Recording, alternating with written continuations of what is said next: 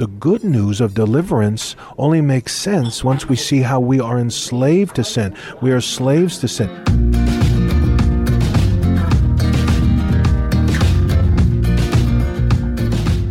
Welcome to Connections with Rich and Bobby. Hi, this is Bobby, Bobby Hamlin. And I'm Rich, Rich Omaris. This is Holy or Passion Week. With us to talk about the significance of this week and the days leading up to Resurrection Sunday is Pastor Joe Jacowitz. Pastor Joe is the president of First Love Ministries and the pastor of Christ Bible Church in Pleasanton, California. During Holy Week, the last week of Lent, many churches have a service on a Thursday called Maundy Thursday. And could you explain what Maundy Thursday is? Very good question. Many people think that Lent ends on Easter Sunday, but Lent actually ends on the Thursday before Easter Sunday, traditionally. Maundy Thursday is the Thursday before Easter. It commemorates the foot washing and Last Supper of Jesus Christ that he had with the apostles, as described in the Gospels. The word Maundy is a word derived from the Latin mandatum, which means commandment. It refers to when Jesus in the upper room during the Last Supper said to the disciples, A new commandment I give to you, that you love one another even as I have loved you, that you also love one another. But again, Maundy Thursday has nothing to do with any observance that we're commanded to comply with. Now, I have a question regarding Good Friday. On Friday, Jesus was convicted by Pontius Pilate, beaten, crucified on the cross, died, and was buried. So, why is Good Friday called good? Regardless of the origin of the name Good Friday, it's entirely appropriate and good to call it Good Friday because the suffering and death of Jesus Christ, as terrible as it was, marked the dramatic culmination of God's plan to save his people from their sins. Now, is that the, the best thing you've ever heard about? Is that not the height of being good? Where Jesus, based on the grace of God alone, salvation as a free gift, would come and do something so good, even though it cost him a lot of pain and suffering, cost him his very life?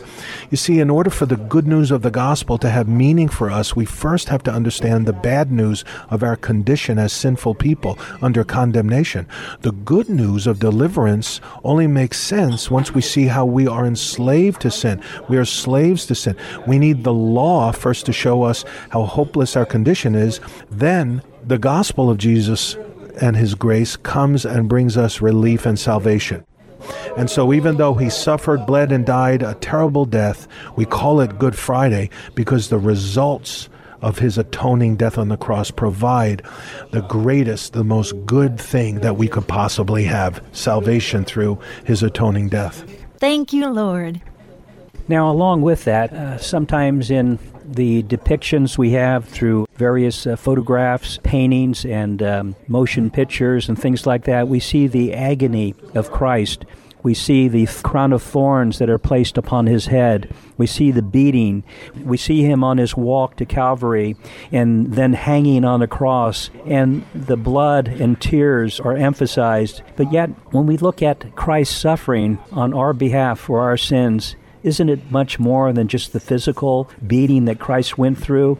Christ was going through much, much more. That's so true. The physical part of his suffering, his crucifixion, and all the other elements you just described that element of the suffering gets all of the press, it gets all of the attention, and rightly so, in the sense that his sacrifice and the torture of his body is beyond description in the, the level of physical pain he endured to be the sacrifice for our sins. Right, and it's probably the thing that we can identify with how hard it would be to go through that. Yes, indeed. We, it's inconceivable. Only God could endure and hold up under so much physical suffering as that. And the Bible teaches that the angels came and ministered to him and helped him be preserved from death before he actually died on the cross because of the pain. But Hollywood doesn't depict the emotional suffering and the spiritual suffering that our Lord went through. When you see movies like uh, Jesus of Nazareth or The Passion of Christ, they glamorize the physical part of his suffering. And not to take away from that, but we don't have very long scenes in such Hollywood movies like 15, 20 minutes of his agony in the Garden of Gethsemane, where emotionally and spiritually he suffered in such a way. Actually, it was his emotional sufferings and the horrific dreadfulness of the sorrow for the sins that were being laid on him that were tearing him apart emotionally and spiritually inside. He cried out to the Father and said, If be possible, Father, let this cup pass from me, this cup of suffering. He was very God of very God, but he also had a perfect human spirit. And so angels had to come and uphold him. He was observing and he was suffering in his spirit because of our sins. He was being punished emotionally and spiritually, and he was being confronted with Rich and Bobby with your sins and mine. He was actually paying the price for the most wicked things that you and I have ever done and all of the, the sins of the people of God. And so it was more than he could bear. Sin never entered his mind, but now he had to think about the payment he was offering to God. And what was that? He had to think about our sins. Yeah. And that was terrible. And as the scripture says, he became sin for us. Yes. He was taken upon himself our very sins, but not only ours, but all the sins of all those that would be saved throughout all of history. Yes. 2 Corinthians 5 He who knew no sin became sin for us, that we might become the righteousness of God in him.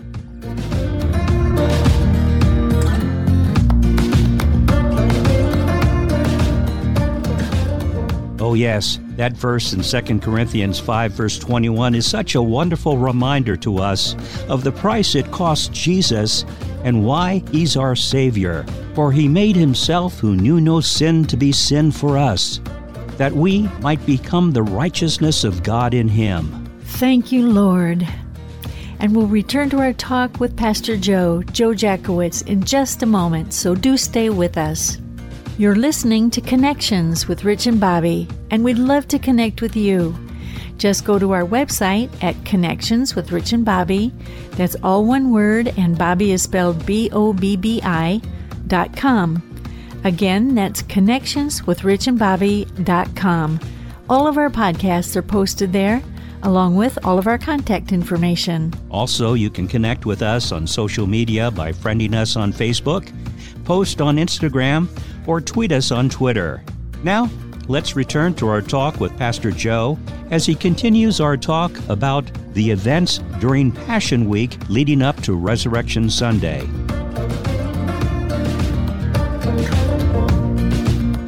What happened after he died on the cross during those three days before he was resurrected? Does the Bible talk about that? Yes, the Bible talks about the fact that he went down to hell but he did not get punished in hell for our sins.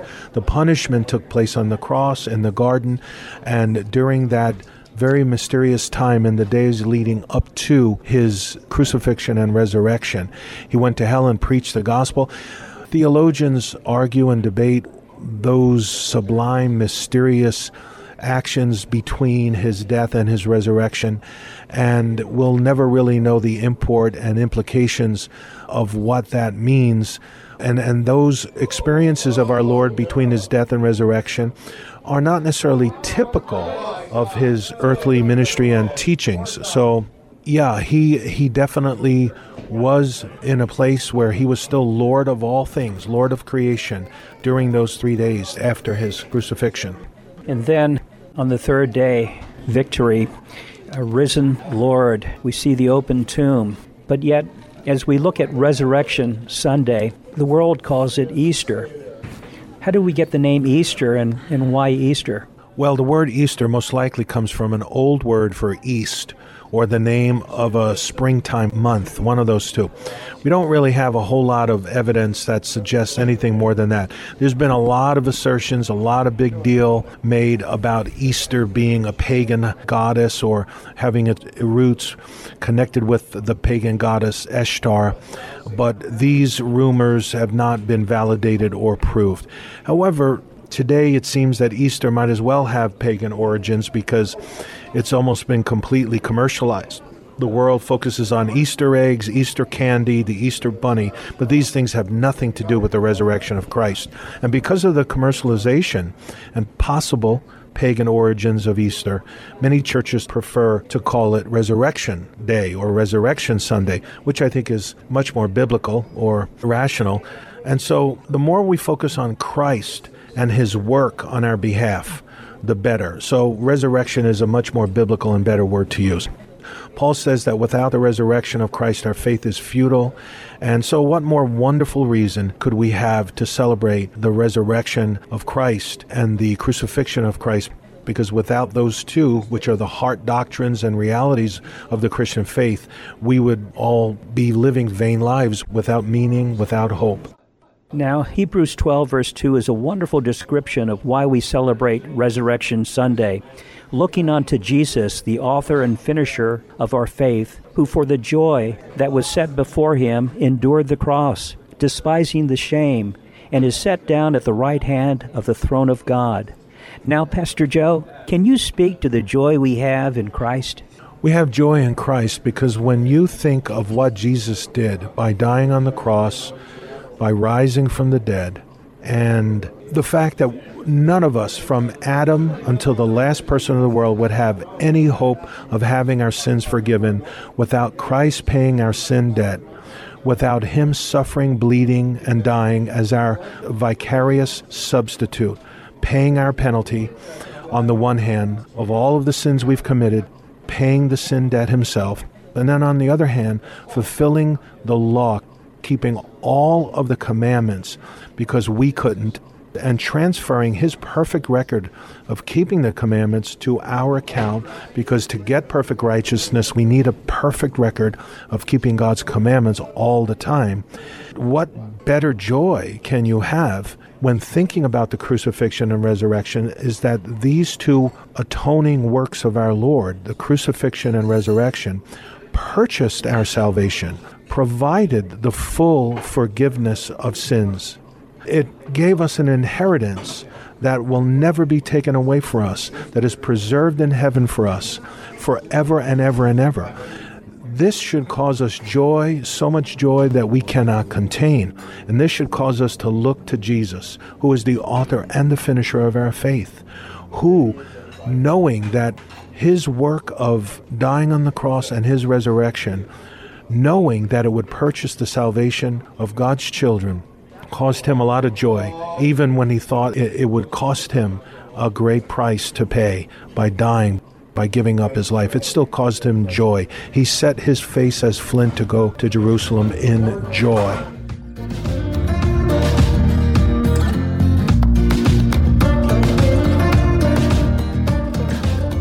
And that truly shows the love of God for us, where in that verse it says, For the joy that was set before him endured the cross.